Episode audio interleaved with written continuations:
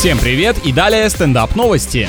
Ученые из США доказали, что мужчины в подавляющем большинстве случаев готовы игнорировать чувство голода ради продолжения рода. Не знаю, по некоторым пузатым экземплярам так не скажешь, как будто их вообще не заботит, что однажды интимная часть жизни для них закроется навсегда. Проведенные исследования установили, что самцы между едой и половым контактом всегда выберут второе, а сытый желудок у них наоборот снижает желание к размножению. Получается, для женщин умение вкусно готовить это отвлекающий прием и способ контролировать либидо вида мужа.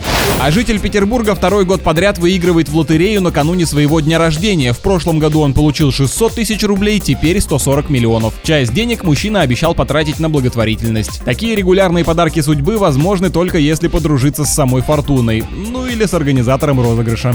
На этом пока все. С вами был Андрей Фролов. Еще больше новостей на нашем официальном сайте energyfm.ru.